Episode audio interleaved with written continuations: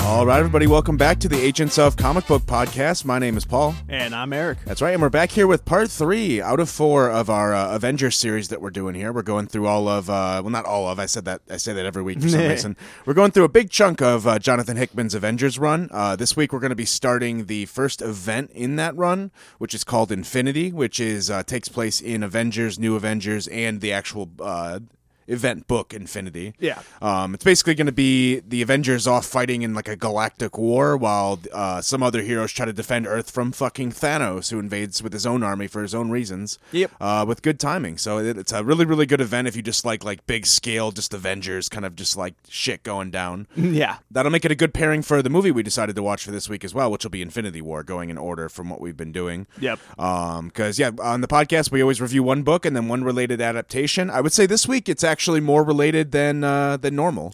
Yeah, I was, I was gonna say because you said that like Infinity Wars is heavily based off of Hickman's run. Yeah, or at least this event. Like this event, they definitely took a lot of things from this event and like ins- put it into the movie. Like I can Okay. tell, like we won't spoil too much, but like this Battle of Wakanda that we'll talk about later, that that just reminded me of it initially. Like Yeah, it's yeah. even like cor- uh, I c- I forget all the bla- uh, what's his name, Black Dwarf. Yep. uh, lands like and uh, Black Panther like does battle with them. Like oh okay, this seems familiar. Yep. Yeah. no. Definitely. So yes, it's it's pretty cool. The um, we'll get into that in a minute here. I wanted to talk real briefly about uh. The thing we'll be doing after Avengers, which is WandaVision. Uh, we're going to be reading uh, Engelhart's Wanda, or sorry, uh, Engelhart's uh, Vision and the Scarlet Witch book, uh, that mini that ran back in the uh, 90s, I believe, or maybe late 80s. Okay. Um, and then we're going to be talking about WandaVision as that show is, uh, I think by then we'll be a little bit closer to the end of it. Um, did you get a chance to watch the first two episodes yet? No, I still haven't. Okay, I liked it. I liked it a lot. I think it's a little bit m- slower paced than I was hoping. Not not in terms of information they're giving us, but I just I worry that there's eight episodes, and I'm like, come on, they only have eight episodes, and they're only a half hour. Because like, and is it a lot more of like the stuff that isn't the like the linear mystery? Is it just like kind of a medley of different stories, or is it? No, it's one singular story, but it's very clearly like a spoof sitcom. Um, so yeah, it's like a lot of Vision just like goofing off, and then um, like it'd be like, okay, like I get it, it's a sitcom, but then it's like we gotta we gotta do some stuff here. Yeah. Totally. Um, but yeah, so I, I, again, we're only two episodes in. This is why we don't talk about the episodes right away because I like to get more of a big picture on what they're doing with that before I start going like, this plot doesn't make sense. Yeah, it's exa- like yeah, you're two episodes in. It's not supposed to make sense yet. Yeah. For sure. Um, so that's why we always uh, try to, at least with the TV shows, try to review it at the end. Like we did that for Watchmen as well, and thank God Mm-hmm. Doom we Patrol, did. We would too. have been shooting and Doom Patrol. Yeah. yeah, both of those we would have just been shooting in the dark, like Yep. doing it like in the beginning. So Yeah, uh, for so sure. check back in a couple weeks. We'll be starting our coverage on that show, uh, even though everyone's talking about it now. So get reading ahead. We're doing Engelhart's uh, uh, Vision and the Scarlet Witch. If you want to read ahead on that one. Mm-hmm. Uh, but first, what we're going to be doing the, uh, this week and next week, we're going to be starting the Infinity event, which we talked about, and then next week we'll be finishing the Infinity event.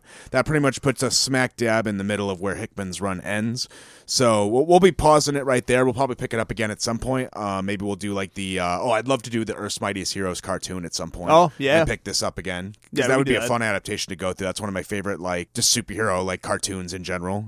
yeah. I've seen a little bit of it, but definitely not enough to like know enough about Oh it. yeah, it's great. We got a lot of book to get through here today, so we'll go ahead and get that started.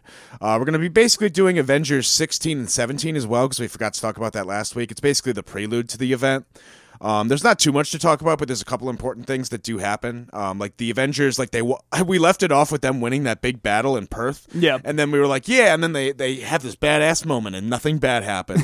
Join us next week. Yep. But then, like immediately after this happens, like this giant like robot with this red mask comes down and just smashes all of them, and they get captured by AIM.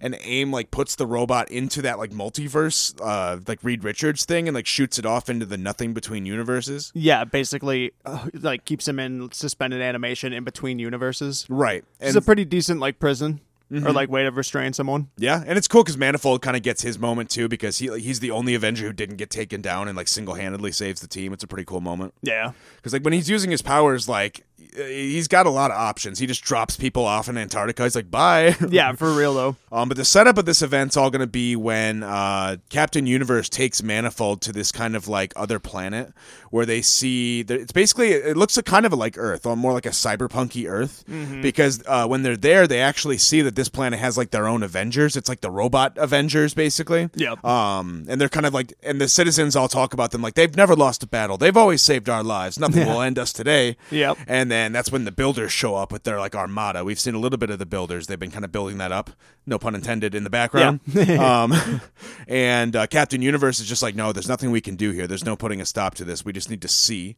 And she, her goal is just to show Manifold, like, look, these can't be stopped, and they just plow through these like robotic Avengers. Yep. and uh, and take the planet. Yeah, it's super sad because like uh, they run into a couple of the citizens running for their lives, and they're like, "No, like everything will be fine. Like our guardians will like defeat the enemy. Like Yeah. they'll save us." And then they just get absolutely bodied by the builders. It's like, "Welp." Yeah, but it's, it's also like as far as writing, it's a cool little universe building moment where it's like this place, like even though we only spend like two pages there, feels Yeah. lived in. It feels like this place existed and had its own history. Yeah, and these like uh, kind of transformer things almost are really cool because it's they describe it as they were humans and basically like sacrificed their bodies and like kind of like integrated themselves with the AI of Right. these like giant robot guardians. Yeah, So, it's got yeah, like Pacific Rim vibes, kind of. yeah, it's pretty cool. Yeah, it's, it's even kind of similar to like the origin of like Beta Ray Bill. Yeah, it's pretty cool. Hmm. Um, but yeah, that, that warning that uh, gives them like enough foresight where all the Avengers are like, okay, there's like an armada of these builders coming, and they're basically gods. Like, what do we do? Yeah. And they all have this meeting, and they're like, well, we need to get bigger. And I think Sunspot has a, a good comment here. He's like, uh, bigger. Like, this is the biggest Avengers team there's ever been. Yep. like, we're already running out of showers.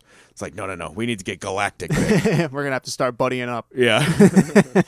uh, there's a cool moment too that I think was a good bit of foreshadowing where um they're trying to like locate where Night Mask and um Starbrand. Starbrand went because they left the ship.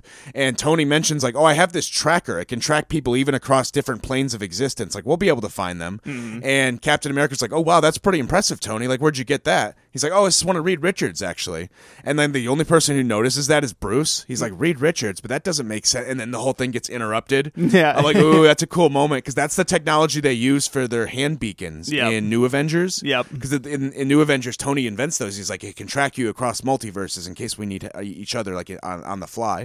And so the fact that he has that, and like Bruce Banner's the only one who's like, uh, but then doesn't have time to bring it up. I think it's a cool little Easter egg between books. I love when that happens. Yeah, for sure. Uh, but they find him like on Mars, and that's when they find um, Ex Nihilo and Abyss, who are still here. And uh, Captain America's basically like, "Uh, "You said you wanted to create. You said you weren't like a monster, right?" And Ex Nihilo's like, "Of course not. Like that, I came here to help." And He's like, "All right, well then prove it. You're both Avengers now." I'm like, Yeah. "Oh shit." right. He's like, "Oh, I like it. Ex Nihilo, Avenger." and then Manifold teleports them off of Mars. Yep. Yeah, so that's what I mean. Like when I when I introduced them at the or when we talked about them at the start of the podcast, I was like, I see I, they don't really strike me as like characters I love at the beginning, but the Mm-hmm. more and more this run goes on, like they they keep adding more and more depth. Oh, for especially sure. once you see like the other like ex Nilos. Yep. Um, yeah, totally. Once Yeah. you see X Nine Law, it's like, yeah, no, X Nine Law. is Yeah, like a they're saint. hardcore. Yeah. Uh, but then now that we're getting into the bona fide event, I'm going to go over the creative team again because it does change a little bit here. Uh, on the main Avengers book, we have, uh, again, this is all written by Jonathan Hickman, but on the main Avengers book, the artist is uh, Lanil Francis Yu. We have inks by uh, Jerry uh, Allen Gillian and colors by Sonny Go. Uh, letters by VC's Corey Pettit. On the main book, uh, Jerome Pena actually comes back uh, to do the art on Infinity. Yeah, um, So totally. that's probably why uh, they were taking a break doing the the run leading up to this because they were just getting a head start on Infinity. Oh, So that- yeah. that's probably why they had a guest artist before. Yeah, that makes sense. Um, but I'm really glad we got Opeña back on the main Infinity book um, because yeah, that, that's that's the one Yeah, you you really can wanted. tell. On. Yep, because yeah, their their their Thanos is just really really great. There's like a full page spread of like Corvus Glaive going to like different planets and getting tributes. Yep. Um, basically collecting like the heads of anyone from the age 16 to 23 in exchange for the life of your planet. Mm-hmm. Um, which seems arbitrary at first, but we'll learn more about it as the story goes on. Um, why Thanos is getting those tributes. yeah, I I already c- think I kind of know. Is it to do with Lady Death or whatever? Well, no, it's uh, remember he was looking. Well, we'll talk about it later, but he's Okay. looking for his son, so That he doesn't too, know yeah. where his son is, but he's trying to just kill anyone where they could be and just Okay. like wipe them out. Like I know he's this age, so anyone who's Oh, this age, this age that- on your that makes planet sense. dies. Then I know Okay. I, I've that planet's clear. Gotcha. It's basically just his fucking broad, broad stroke of a way to kill his son. yeah, it's his full measure. Right, exactly. it's like, well, this will do the job. Yeah. It's not precise, but it'll do it. It's not the most moral way to do it. Yes, certainly not, but that's not his problem. yeah, I mean, killing your son's not too moral to begin with. so- yeah, that's fair. oh, sorry, I misspoke when I said that Opeña was on um, Infinity. I meant New Avengers. He's back on New Avengers. Infinity, the Yeah, yeah. artist we have, um, we have Jim Chung, uh, inkers, uh, inks by Mark Morales. Uh, actually, a lot of guest inkers on this. Uh, John Livesay, David Menkes, uh, colors by Justin Ponzer. Um, a lot of times these uh, event books have like a big creative team because they're just like going out so often. Like a lot Yeah. of times, events will be like weekly too. That makes sense. Yeah. yeah. Um, and then letters by uh, Chris uh, Eliopoulos. And uh, oh, with Joe Caramanga as well. So yeah, a lot of a big team working on this one. Um, but the three books all kind of focus on different stories. Infinity is kind of like a mix of a little bit of all of them, but mainly to do with like Thanos. Yeah. Um, it- uh, New Avengers is all about like uh, Thanos is coming to invade the Earth to, to, for the same thing to get that tribute, and he knows that the Avengers are about to leave to go on like a galactic mission. Yep. And then Avengers is all about that galactic mission, Captain America and the big the main squad of the Avengers going out into space and trying to stop the Builder Armada before it gets too far. Yep. Um, because the whole plot of this event is bit to put it uh, in broad strokes, just so, just so that way we can jump around talking about it. Because I mean, there's no way we're going to talk about this in order properly. no, definitely it's not. more fun to just like kind of talk Yeah, about the yeah. things that are happening that are more interesting. Um, but to set the whole stage, basically, the builders are starting to invade in galactic space, like way out in galactic space, like Yep. over by the Kree and like the Skrull. Um, and so the other, uh, a lot of these like galactic empires who are like very, very powerful are starting to get fucked up by these builders, which you know makes the Avengers very scared because as soon as they get to Earth, they're not going to stand a chance. Nope. So Captain America rightfully is like, no, we got to go out and help them on like the main front, or else it's just going to snowball into a big problem Yep. it's kind of cool too because they build like a galactic council with uh with like a lot of really important characters from like the Marvel cosmic universe who I'll go over here. Um, you like uh, I mean some some of them we've already met. Like Gladiator comes up a lot for the Shi'ar. Um, he, like they've come up a lot. We talked about Gladiator back when we did Dark Phoenix as well. Uh, So so we're a little bit more familiar with the uh with the Shi'ar. Um, at least as far as what we covered on the podcast. I, I, this is a character I've not talked about in person because they're so minor. But uh, Jason, or it could be pronounced Jason of Sparta. Yeah. Um, they're from their own kind Was of it glo- Spartax? uh, Spartax. Yeah, Yeah. sorry, the city is called Sparta, I think. Okay. Um, but um, that's actually the father of Star Lord in the comics continuity. Oh, really? Yep. Okay. It's they didn't do the Mogo Planet thing that the movie did. That that, that, that was the whole original idea. So- Gotcha. So, this is Star Lord's father, although they don't really interact a lot. okay. Um, but yeah, the, again, the head of a very powerful empire. Uh, we also have the Kree, uh, very very well known. You know, created the Inhumans, created Captain Marvel, a lot of a lot of things. Yeah, I liked Ronan a lot in this. It's Oh, very Ronan's different great. than the Marvel than the MCU Ronan, but he's cool in this. Oh yeah, MC, re- MCU Ronan is wasted. They just made him like a stereotypical bad guy, whereas Yeah. Ronan in the comics is a much more complicated character. Yeah, they just made him a throwaway bad dude. yeah. In the comics, he, he's a very, very like he walks the line between like a lot of times like the heroes team up with him because Yep. he, he will stand against those big threats, but he's also like Judge Dredd, so it's like Yeah, on a totally. smaller scale, he's a big problem. Yeah, it's way more three dimensional. Right. Um, a couple other cool characters we have. Uh, the Queen of the Brood. That's an X Men thing. Um, that was a, th- a creation of uh, Chris Claremont. It was a big event in the X Men where they had to, you know, stop this invasion of the Brood from coming in. So since then, they've built up them as kind of like a Marvel kind of cosmic, usually threat. Okay. So the fact that they're teaming up with all these people here kind of just shows how big this threat of the Builders is. Yep. Um, and then we have Annihilus, who is actually a, a really fucking big deal, originally from the Fantastic Four. Um, most of these characters were built up in like kind of, there's like a whole thing called like the Marvel Cosmic Saga, which happened in like 2004, 2005, where it was just a series of like four events in a row, Okay. all centered around like the Guardians of the Galaxy and like Nova and like a whole bunch of those cosmic characters, like Silver Surfer. Gotcha. Um, and it was all and it was all centered around Annihilus, this person from the fourth, like basically the uh, the fourth dimension, just kind of zipping into our universe with his horde of bugs and just like invading everything and just Okay. wiping out planets. Huh.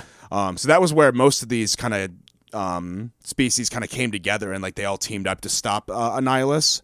So the fact that he's on this council, like that's a huge force at their disposal, having Annihilus and like these creatures from the negative zone. Hmm. Mm-hmm. Um, but th- that's a thing that comes up more. Uh, Annihilus comes up a little bit in uh, Hickman's Fantastic Four as well. So, uh, but that, that's basically where we where we set that up because again, it's like a huge council and like even Captain America and like the representatives from Earth are like small potatoes at this table. A lot of times they don't even listen to him. Yeah, because that Jason or whatever, like he basically just thinks we're just like backwoods outsiders. Of, Yeah. like, you get you Earthlings don't know anything. You're ju- just a bunch of hillbillies with like backwoods tech. Yeah, he says that a lot. Where he's like, "You, you guys don't. I, I'm leaving you out of the conversation. I'm gonna go uh, plead to the builders for mercy." Yeah, because he even like tries to sell Earth. I was like, no, you can have Earth. Like I don't Yeah. give a shit about Yeah, it. he's such a bastard.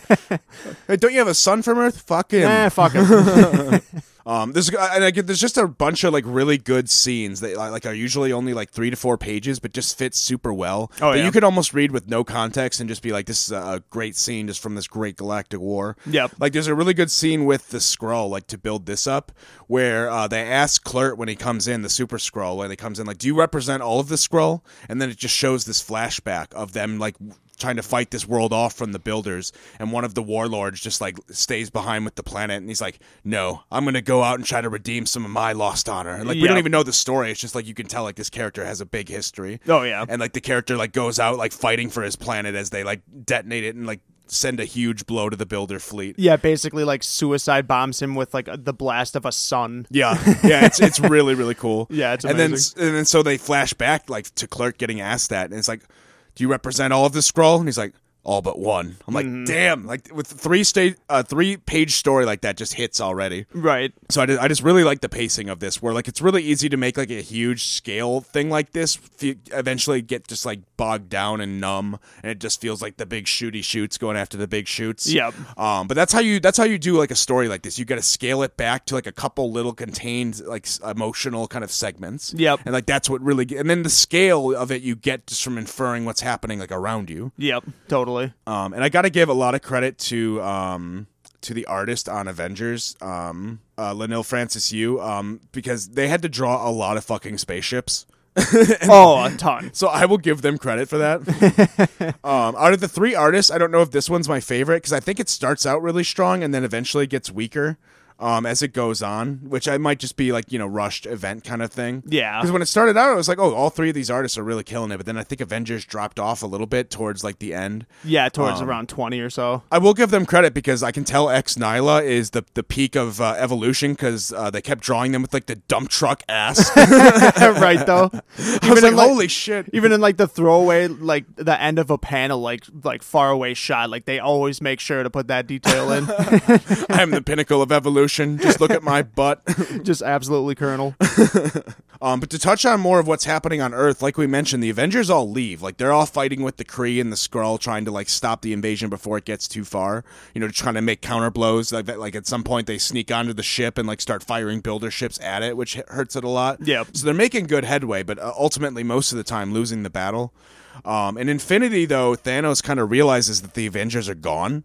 So he's using this opportunity to like take Earth, which he's tried to do before and knows it's not easy. Like he probably respects it more than these other kind of galactic entities do. Yep. Which actually is a point that they bring up to uh, I think to I can't remember if they bring it up to the Kree or the Skrull or maybe even just, uh, uh, Spartax. But like when when they start talking down to Earth, someone brings up their win loss versus Earth. Like Oh, yeah. actually, Earth is undefeated every time they've done conflict with you, and they're like.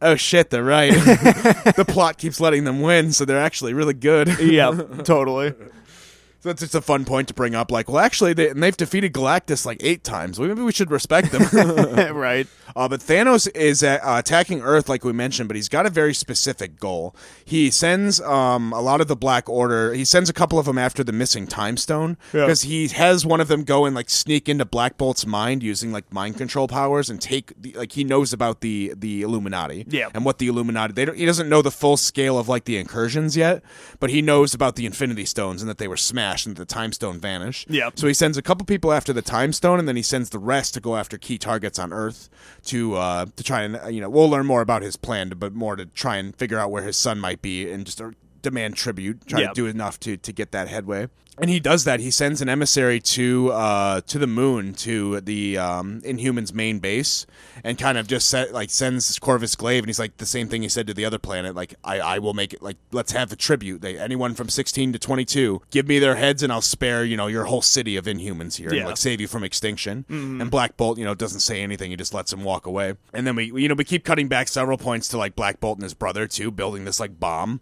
which now we're kind of maybe getting some idea of who he intends to use that on oh yeah no his brother's hilarious in this Maximus. Oh yeah, Yeah. he's great. Um, even like knowing nothing about Maximus the first time I read this, I was, I was like, I really enjoy this character. oh for sure he's just like a like a more twisted, unpredictable Loki kind of. yeah absolutely Uh, one the one thing we should touch on too is yeah, they send the um this invasion of Earth is really cool the way they play this out because again, there's too much going on to show everything, but what we just see enough to understand what's happening. Uh, they send Corvus Glaive to uh actually the uh, what's called now the Jean Grey School of Mutants, so they he Yeah. sends them after the X Men. So I was like, oh shit, because a lot of times in these events, for some reason, reason people like forget about the X Men, even though they're like one a bunch of the most powerful like fucking superheroes. I know because it's like that's a big portion of Marvel itself. So it's like whenever a big event happens, it's like, well, how can you not have the X Men involved? Yeah, like there was a big era where like Marvel was just kind of trying to pretend that the X Men didn't exist because they didn't have the rights to the movies. Oh, God. So unfortunately, it comes from that. Yeah. Um, but I, I like that they're acknowledged here because it also like knowing that uh, Hickman's going to come back to do the X Men. You know, it's kind of a little bit of a build up there as well. Oh yeah. Um, but yeah, since Corvus Glaive after the X Men, where we just see him like stabbing uh, Wolverine, which happens in uh, New Avengers, uh, the Corvus Glaive goes after the X Men and has to fight uh, Gambit, Armor, um, Iceman, and Rachel Summers. Yep. Um, and he actually like the first thing he does is like there's one Omega level mutant here, and like points right at Iceman. Yep. And like sends Iceman into a frenzy, just like disabling every X Men that he can Yeah. um which is a really cool moment because like he, the way that he's able to just scan for like who the most powerful X Men is, I thought was cool. Yeah, because they even like gets another opportunity to talk down to him. It's like, yeah, there's a few like uh, mutant powered like people here, but there's only a couple like omega powered that we actually have to worry about. right. but then they ignore uh, Rachel Summers, so maybe they need to work on that scanning technology. yeah, their scale could use a little tweak. yeah, because one of the ones they send down there is Supergiant, who is the one member who wasn't featured in the movie. yeah, Um, which makes sense. It's Yeah, kind of she- lame. yeah, she's a telepath. Um, and they don't really have like a counter telepath on in the Avengers movies yet, so Yeah, true. Um, that would have been more fun to play with then. Because then when she goes in here and controls Iceman, like uh, there's a cool moment where Rachel Summers is like, Oh, you call yourself a telepath?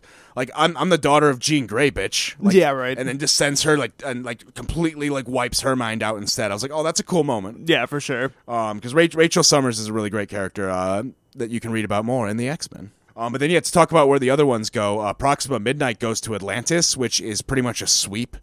Yeah, um, because- it got wiped out. Yeah, because then we talked about it last week. Black Panther sends, um, or does it happen in this one? Like- Th- I think that was in. The, Oh, it was at the end of the last one. Yeah, Uh, Yeah. because Black Panther basically ha- has a meeting with Namor, and Namor's like, "All right, uh, your sister said she'd agree to peace. I didn't think she'd had had it in her." And then Black Panther's just like, you sure about that? "Yeah, did you check?" and then just holds Namor prisoner for long enough to let the attack happen, which is just fucking twisted. Yeah. Uh, and then so by the time get Namor gets back, like Atlantis is just wiped out by uh by the Wak- Wakandans. Yep. And then that's when fucking Proxima Midnight shows up. Like they don't Yeah. even have time to regroup. It's just instantly like Thanos is here. Mm-hmm. So Namor like. I, He's a person who does not give up easily. So he even he, he's just like holding the body of his people. He's like, I, I give up. I have nothing. And Yeah. That's why he just has to submit to Proxima Midnight immediately. Yeah, and that so he ends up telling her she wants to know where the time stone is, and he's like, "Well, I mean, if you're gonna attack wherever you think the time stone is, how about I tell him it's in Wakanda?" Yeah, that's really clever on his part. He's like, I, have, Right. I have nothing now except revenge. Yep. So he's like, oh, you want to attack someplace? I got the perfect place for you to attack. this place has never been uh as- like taken over, like defeated. So that'd be a big chip on your shoulder. yeah, and that's actually the one I was going to talk about next because they send uh, Black Dwarf after um, Wakanda with like a force of their own. But Wakanda was actually battle ready because they were expecting an attack from Atlantis already. Yep. So they were like armed, defended, ready for war. They just weren't expecting this kind of war. But regardless, they were ready. So when Black Dwarf comes in with like i- his force from uh, from Thanos, they just get annihilated by the Wakandans. Yeah. like they they just run in and fucking give them the business. Uh, and there's a really good line where um, let me find this. This is in New Avengers. Yeah, there's a really good line when uh, when uh, Black Dwarf first comes down and he sees like um, like all the people around him and he's like, which one of you like is the one I should fight? Like I want like a worthy warrior to fight. And Black Panther just jumps down. He's like, I'm the one you're looking for. Like I'm the Black Panther. Uh, I'm also the king of the dead. So soon to be your lord. I was like, oh shit! Like that's a Right. fucking cool line. just does him dirty. Yep, because he is he's the king of the dead. He rules the necropolis. Like he's Yep. Mm-hmm. responsible for all of the souls of the of the dead Wakandan. So he's like, I'm the fucking king of the dead. So you're joining my kingdom, bitch.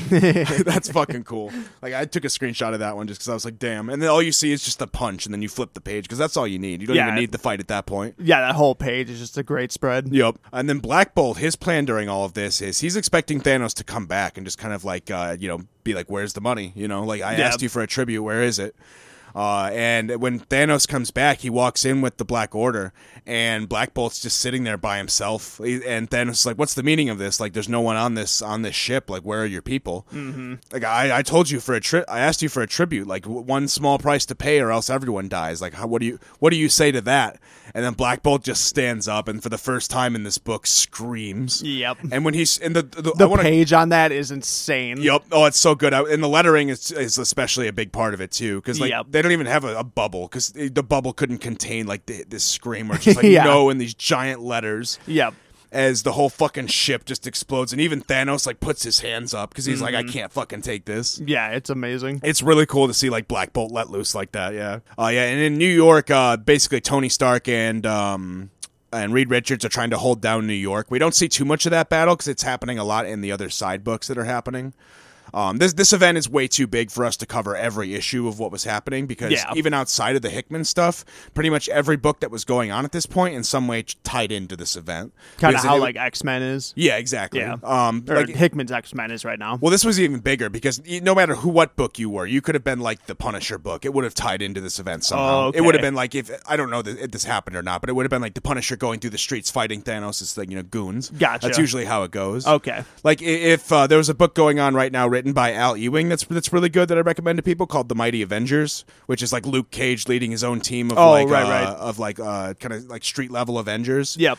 And that's a really good book, and that has a, a couple tie-ins to this event as well. And we see like one panel of that where Reed Richards and Tony Stark are just trying to call the shots in the defense of New York, and we just see like Luke Cage just going to town. Yeah, that was Uh, cool. Yep. So there's a little references to the books that are happening on the side, kind of just like existing in that universe. Uh, unfortunately for Doctor Strange, a lot he spends a lot of this time being uh, mind controlled by the Ebony Maw. Yeah, Uh, he kind of just gets like immediately bodied. Yeah, like it's un- psychically. Yeah, because he's just in there focusing on his spells, and then that's the perfect time for uh, um, the Maw just fucking wraps up Wong and restrains him, which we see him just stuck to the wall. Yeah, yeah. The Maw kind of just gets a freebie on this one. Yeah, and then because then Doctor Strange goes back to his meeting with the Illuminati, like not even knowing that he's being mind controlled, and just gets all the most secret information that they could find. Because they're Yeah. also trying to find Thanos' son before Thanos finds him. Yep. So basically, Thanos and the Maw are able to use the Illuminati to find what they're looking for, which is unfortunate. yeah. It it it just a series of events that just line up perfectly for him. Yep. Yeah, so it turns out that Thanos' son is living on Earth as a human, like not even knowing that he's uh, both an inhuman and a son of a Titan. Yep. But that's more or less where we'll leave the the conflict on Earth. That a lot of that will get wrapped up um, as the event goes on. Um, this I feel like this event uh, starts out mostly dealing with the conflict in space Yeah. um, which we'll go back to now. Let me flip back here. Um, because we see a little bit about like what these like the builders are actually like, especially their personalities are a lot uh, more human than we would probably have expected. Like uh, they Yeah, have, they for have a sure. lot more like emotion. Yep. Um, especially when they th- like because they're very like confident that they can't be beaten, which is when they seem very robotic. But as soon as they get a couple like punches to them, they start to like have fear. Yeah, and like totally. you know like unpredictability. Like even uh like because there's a really cool part where Captain America like finally like gets a word in at the table like with a war table, and he's like, no, we need to surprise them. Like we need to like get the upper hand somehow. Yep. And uh, No, that's a really cool moment because I think it's one of the scroll that even called out because I think Jason, when Captain America keeps trying to speak up, he's like, he's like, pipe down, like, dude, like you're an Earthling, like, how, what could you possibly bring to the table for us? And then I think a scroll dude's like, well, like. Earth, the Earthlings, like they have won a shit ton of insane battles. Like they always have, they usually have to come from the perspective of like being the underdog, and we're Right. usually the ones that are always like above, like whoever is trying to like take over. So like we probably could use their help. Mm-hmm. which is like a side compliment, but still. Yeah, it- it's kinda like, uh, they're used to losing. they're such losers. They might help us. they're so ex- they're experienced losers. We need them. and yeah, we find out a little bit about what their plan is too. Like uh, Jason kind of tries to go to them and be like, "Okay, uh, you can have whatever you want. Like what we give up. Like what you can't want to conquer the whole galaxy. There has to be some kind of terms or something you want." Yep. And they reveal for the first time, like, "Oh, we're after Earth. Like we want Earth. Yep. Like we're on our way to there." That's and- the main one. Yeah, we're just going, we're just obliterating everything on a straight line to Earth. Mm-hmm. And he's like, oh, fuck, like, you can have that. I don't give a shit about that. yeah, you should have said so. yeah, he- he's a real fucking bastard. Yeah. And the second he do- he does that, like the builders find them too, Yep. and they start obliterating refugees. So it's like, dude, that's all on you. Yeah, he Like, completely fucked up. yeah, because they have like this planet that they think is hidden, where they're just trying to keep all the war refugees, refugees, people who are just like you know stranded after all this fucking ca- carnage that's going on. Yep. and they have like some kind of a foothold. Like they're starting to regroup, and then that's when that happens. So it's like, dude, Come on. Yeah, he had a big fuck up. Although one, the one good thing to come out of that is that he does at least find out that uh, they're the ones that are holding like Captain um, or uh, Captain Marvel and the rest of them that Right. got lost. Yeah, exactly. So when when they go to do that sneak attack, they're also able to free the other crew. Yep. Um, and that sneak attack is really what what gets the upper hand because once they get control of those like builder like planet killers, they just Yeah. start firing those on the other ships, which is pretty cool. Yeah, they like sneak hack some of the. I think they're called like world killers or whatever, and they're just able to blast a lot of their like big ships. Yep. Uh, so I think that's pretty much where we left things uh, at the end of the story. Um, we have um, that that team has been rescued. It kind of seems like now they're on the upper hand and starting to make like a counter push. Yeah, they got a big win, but it's Yeah. not over by a long like stretch. But they have learned that like the builders will accept like surrender, which is Yeah. like a big thing too. Yeah, they actually will retreat. But yeah, and then they, we kind of get some lines after as the builders are retreating that shows that like this is obviously one of the first, if not the first time they've like taken an L and they're not happy about it. Yeah. So the, so the, that's the it's like the can they bleed question. So as Yeah. soon as you get that punch in, then you kind of know where you got to go after that. For sure. Um, but yeah, I mean, even that win though, like ex Nyla just like takes a planet and just like eradicates it, just like uh, basically puts like a plague on it, like with these like plague bombs that they have. Yep. So like even they even at that point, like it, they even describe it like this was our our greatest win, and even that was fucking collateral damage. Mm-hmm. So like yeah, these these uh they have these like planet killers that they can just stick into something and just like pestilence the shit out of it. Yep. It's a really sad scene too, where like Hyperion and Thor just like fly down and just try to save whoever they can, and it's like this mom just like hands her, her kid to Thor, like "Uh, you can't take all of us, but take my kid, and Thor Yep. just grabs the kid and then flies off. She- He's like, I'll do it, you know, to saves the single kid. Yeah, it's pretty rough. Yeah. But that's where we'll pick up next time. We have uh, the Avengers on Earth looking for Thanos' kid. Just found him. Unfortunately for Thanos. Yeah, it'd be interested Um, to see because I'm assuming that's not going to be someone that's like known. It's just going to be some random person. In Uh, no, disguise. but you played um, the Marvel Ultimate Alliance 3, right? Do you remember Thane? oh yeah, yeah. Yep, it's Thane. Ah, gotcha, Yep, so we'll, we'll find that out next time. Okay. Um, that, that's the origin of that character. gotcha. Uh, and then we'll also pick up with the Avengers kind of starting to. Uh, they're gonna, they have a clever ploy coming up in Avengers number four that I'm excited for you to read about. That I'm, I, I'm almost I wanted to do it Infinity this War time. or Avengers. Sorry, Infinity number four. Okay. Um, I wanted to maybe sneak that one into this episode, but I thought it'd be a good place to open up next time because it kind of leads into other plots. Gotcha. But uh, basically, Thor in the next issue is gonna fucking go off, and it's gonna be awesome. I, was- I figured because the the cover page of Infinity Number Four is like Thor on the cover, like Yep. with the lightning. Because basically, where we left things, like a lot of uh, other races had done like a surrender to the builders, and now Earth has kind of told them like, okay, we'll give you our surrender, like come meet us. Yeah. Uh, and so like come, the Avengers will give you our surrender. We have our champion here, and Thor is going to be the one they pick. Ah, Uh, okay, and dope. Uh, yep, it's Hell going yeah. to be awesome. That's awesome. So yeah, I'm excited to get to that. Uh, we're going to be doing uh, Infinity Part Two next week. We'll be finishing that event, uh, and then watching uh, Avengers Endgame. Um, but before we do that, we do have one more thing to talk about this week. We're going to be going into uh, Avengers Infinity War, which we watched for this week, um, which, uh, like I said at the start of the podcast, actually tied in uh, surprisingly well. Yeah. Because not only do we have like Thanos invading Earth, but at this one, especially this movie, was a lot of the Black Order. Yep. Uh, kind of as the main villains, the ones who you punch. Yeah, a, lo- the, a lot of the ones that the like, the main characters were fighting initially. Right. Um, I think the uh, I think I kind of wish they had kept the Ebony Maw like mind control thing. I think that's a little bit cooler than what we got from him in the movie. Certainly, Yeah, because they definitely made him a lot more like magical, kind of like the, a good like counter to Doctor Strange. yeah. but, they but basically it just is made him definitely a telekinesis guy. yeah, they, they that was the one thing they left Yeah. out, and they kind of played it more heavily on him being able to do like magic Mickey's and like Yeah. levitation and, And- shit. yeah, but instead of being like a mind manipulator, he's just like a standard torturer, which is Yeah. like a little bit l- less boring, or yeah, more it- boring. Um, Yeah, it's a little more hacky. Yeah, Right. So I mean, I, I kind of wish. And then he gets defeated just by putting a hole in the spaceship, which I'm like, really? I yeah, n- I I think they were sitting around trying to figure out how to kill off that character, and they're Yeah. just like, let's just do this. I, the the hole in the spaceship one just seems so cheesy of a solution for a, a battle for to me. I don't know. it's just way too simple. Yeah, I know. It, it's like, why aren't we doing this in like so many fights? Like, why didn't like uh, Heimdall do that to Thanos? Like, on Right. the- you know, Yeah. on the opening uh, scene with the ship. Like, Yeah, that, that you- could be the solution for so many of these conflicts if that's the if that's the thing. Yeah, that's a big like uh like last resort. You everyone could have Mm-hmm. been using. And I'm and I'm fine with kind of just like hokey solutions if, Yeah. it, if it's rule of cool, but that was not rule of, rule of cool. I It's don't not. think it, did- it was not that cool. because that was pretty much like the most powerful like uh, antagonist next to Thanos in that movie, and they kind of just tossed Yeah, him kind away. of. Um, because I mean, Black Dwarf doesn't really. He's kind of just the big punchy who's meant to be thrown around. Yeah. Um, Corvus Glaive and Proxima Midnight look cool, but don't do too much. They kind of just stab Vision a lot. Yeah, exactly. Um, yeah, he's got a powerful staff that like nullifies Vision's power, which they kind Yeah. of just glaze over.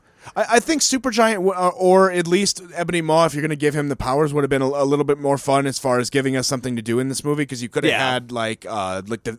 I guess they did that in the last one with like the visions that Scarlet Witch was giving people. Yep. but Yeah, do something true. like that, but better. Like, Yeah. don't have it be bad like it was in that one. Yeah, no, it was definitely lazy. Because all the visions in that one, besides the Black Widow one, or even the Black Widow one, at least that one gave us something new. But most of Yeah. them were just really boring. Yep. Like it's like Captain America having his dance. It's like okay, this doesn't add anything. Like we already knew that. That was his one thing already. Right, you're just kind of having him go through like a weird dream like experience. Yeah, so I think having some characters who had more uh, varied skill sets could have been a little bit more fun. But I guess it, this is the big, like the biggest team up in a while. So you kind of just wanted to give people like something to punch, I guess. Yeah, they're kind of just punching bags, like neck, alongside Thanos, because Yeah. you can't toss Thanos around. Obviously, you got you have to have the heroes like get one over a few times.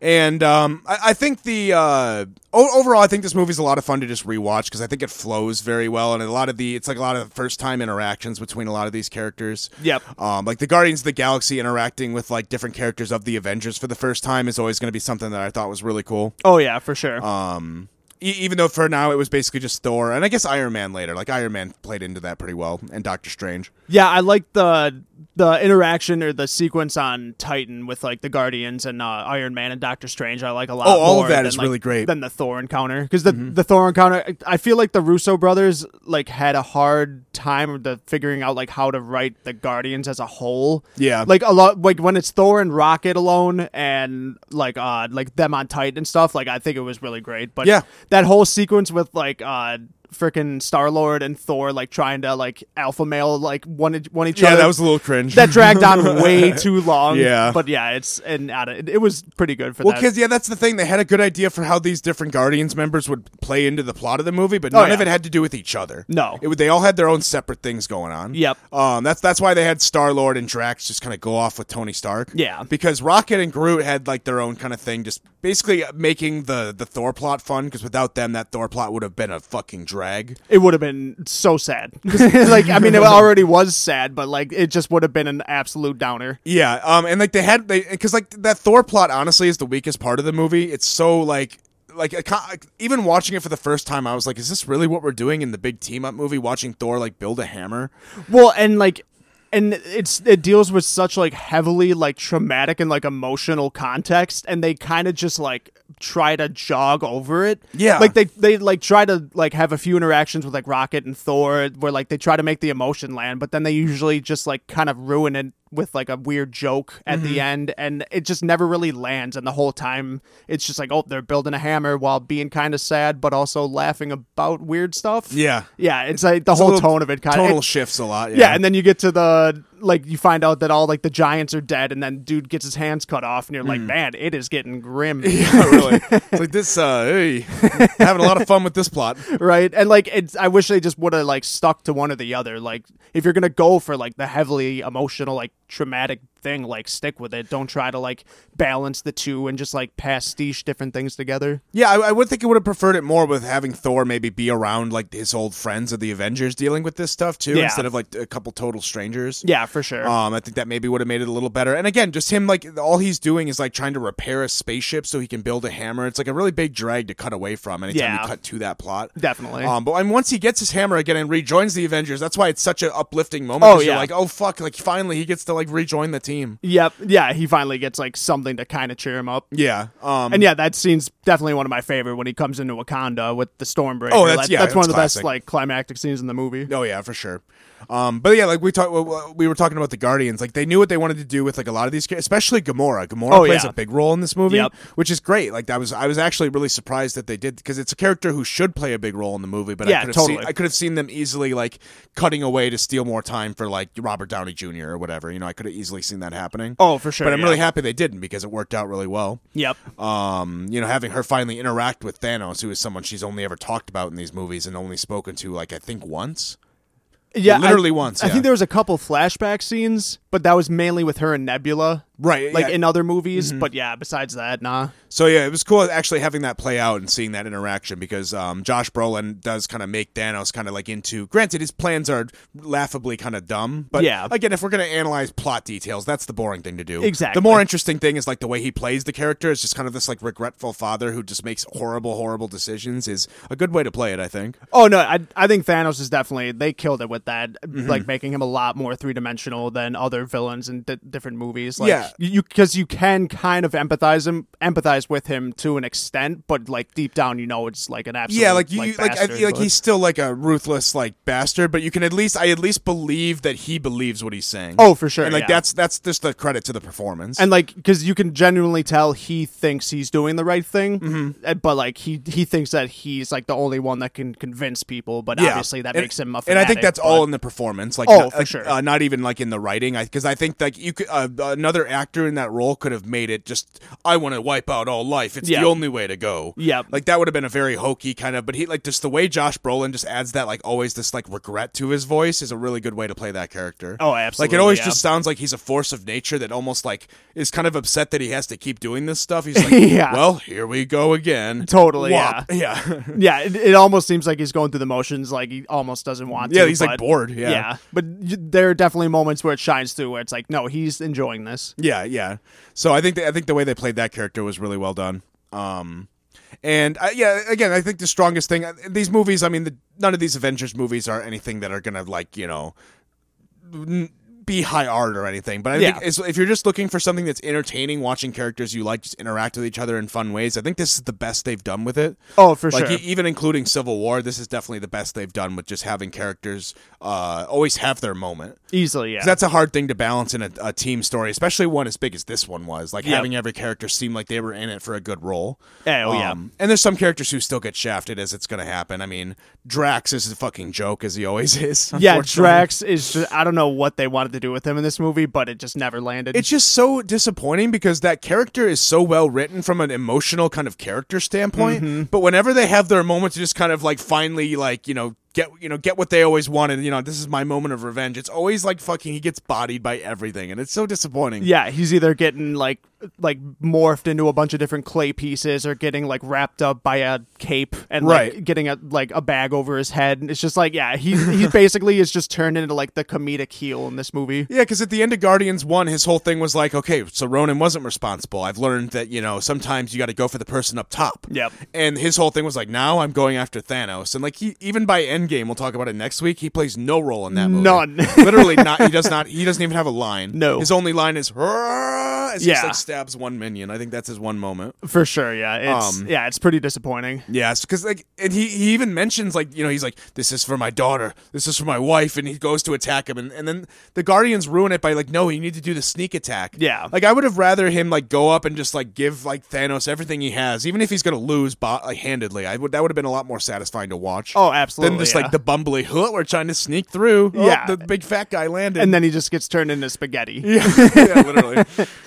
Um, but yes, a lot of those, like I, I think, um, the really strong points of this movie. I think Zoe Saldana as uh, Gamora and I Josh still hate. Brolin as I still hate the payoff with her character though. Like, Yeah, ha- it's disappointing. having her just be the sacrifice. Like, it's it's a little that, lame. that but whole so- Soulstone planet. My hot take is I just really hate that whole concept. It just feels so lazy to me. I th- and I think it puts way too big of an emphasis on the Soul Stone. Yeah, and, uh, and not only that, but it makes the Soul Stone seem so arbitrary. Yeah. it's like oh, the one thing you have to do is kill someone you love. I'm Yeah. like, that's so arbitrary for like a Soul Stone that represents like the souls of the universe. Yeah, for sure. Like, the goal of the souls of the universe is to kill one of the people. yeah, That doesn't make sense. yeah. To the Soul Stone, like one person is nothing. Yeah, and plus it's it- ridiculous. It's such a contrived plot device too. Just be like you have to go, especially by Endgame. Yep. Because here, at least, it was surprising and it caught us off guard. And at least it had the moment of being like, "Oh, Thanos does love somebody." and yeah that's the thing like that scene is really well done like Mm-hmm. as as like c- as cinema goes like it's really well crafted but yeah i just hate that that has to be the payoff Right. Exactly. Like I, it would have been more satisfying still having that moment, and then maybe Gamora gets saved by somebody surprisingly or Yeah. something. Because then you still have the moment, but then it's like a heroic, "No, not today, Thanos." because especially the way it's resolved with like just the whole time. I mean, that's the whole Endgame thing with how it's like different alternate And now we have universe like different Gamora. Gamora. Yeah, And it's like, oh no, you're supposed to be in love with Star Lord, and it's like they're gonna force that now. It's like Yeah. this just seems so weird. we're gonna fall in love again. yeah, it's I I don't like it. Yeah. It, like a- again, in a vacuum, it might work. But Yeah. Then you have to consider like Gamora was one of the most important characters in this movie, and you Yep. killed her like halfway through. Yep. Mm-hmm. So that, that kind of sucks. Easily. And then, and then that whole Soulstone planet by the next movie is even more contrived of a plot point because now it's Black Widow and Hawkeye here. It's why are those the two people who went after the Soulstone first of all? Right? Who sent the least qualified people? after that? yeah, absolutely. okay, we've heard on this planet that someone needs to die. We need to send two expendable characters. Yeah, like this planet basically operates on the mechanics of nothing but supernatural like bullshit. Like let's Yeah. send the two humans. it's like great. this will work. Yeah. Um, but yeah, it's really disappointing, like because that's the Soul Stone, because the the theory leading up to Infinity War was that the Soul Stone was going to be Wakanda based. Yeah. because they have like the because Black Panther's like the king of the dead, and they have the whole like necropolis and all the souls of the Black Panthers. Yep. I was like, eh, ok- okay, it would be a little bit of a coincidence to have another Soul Stone be on Earth, but also I don't care.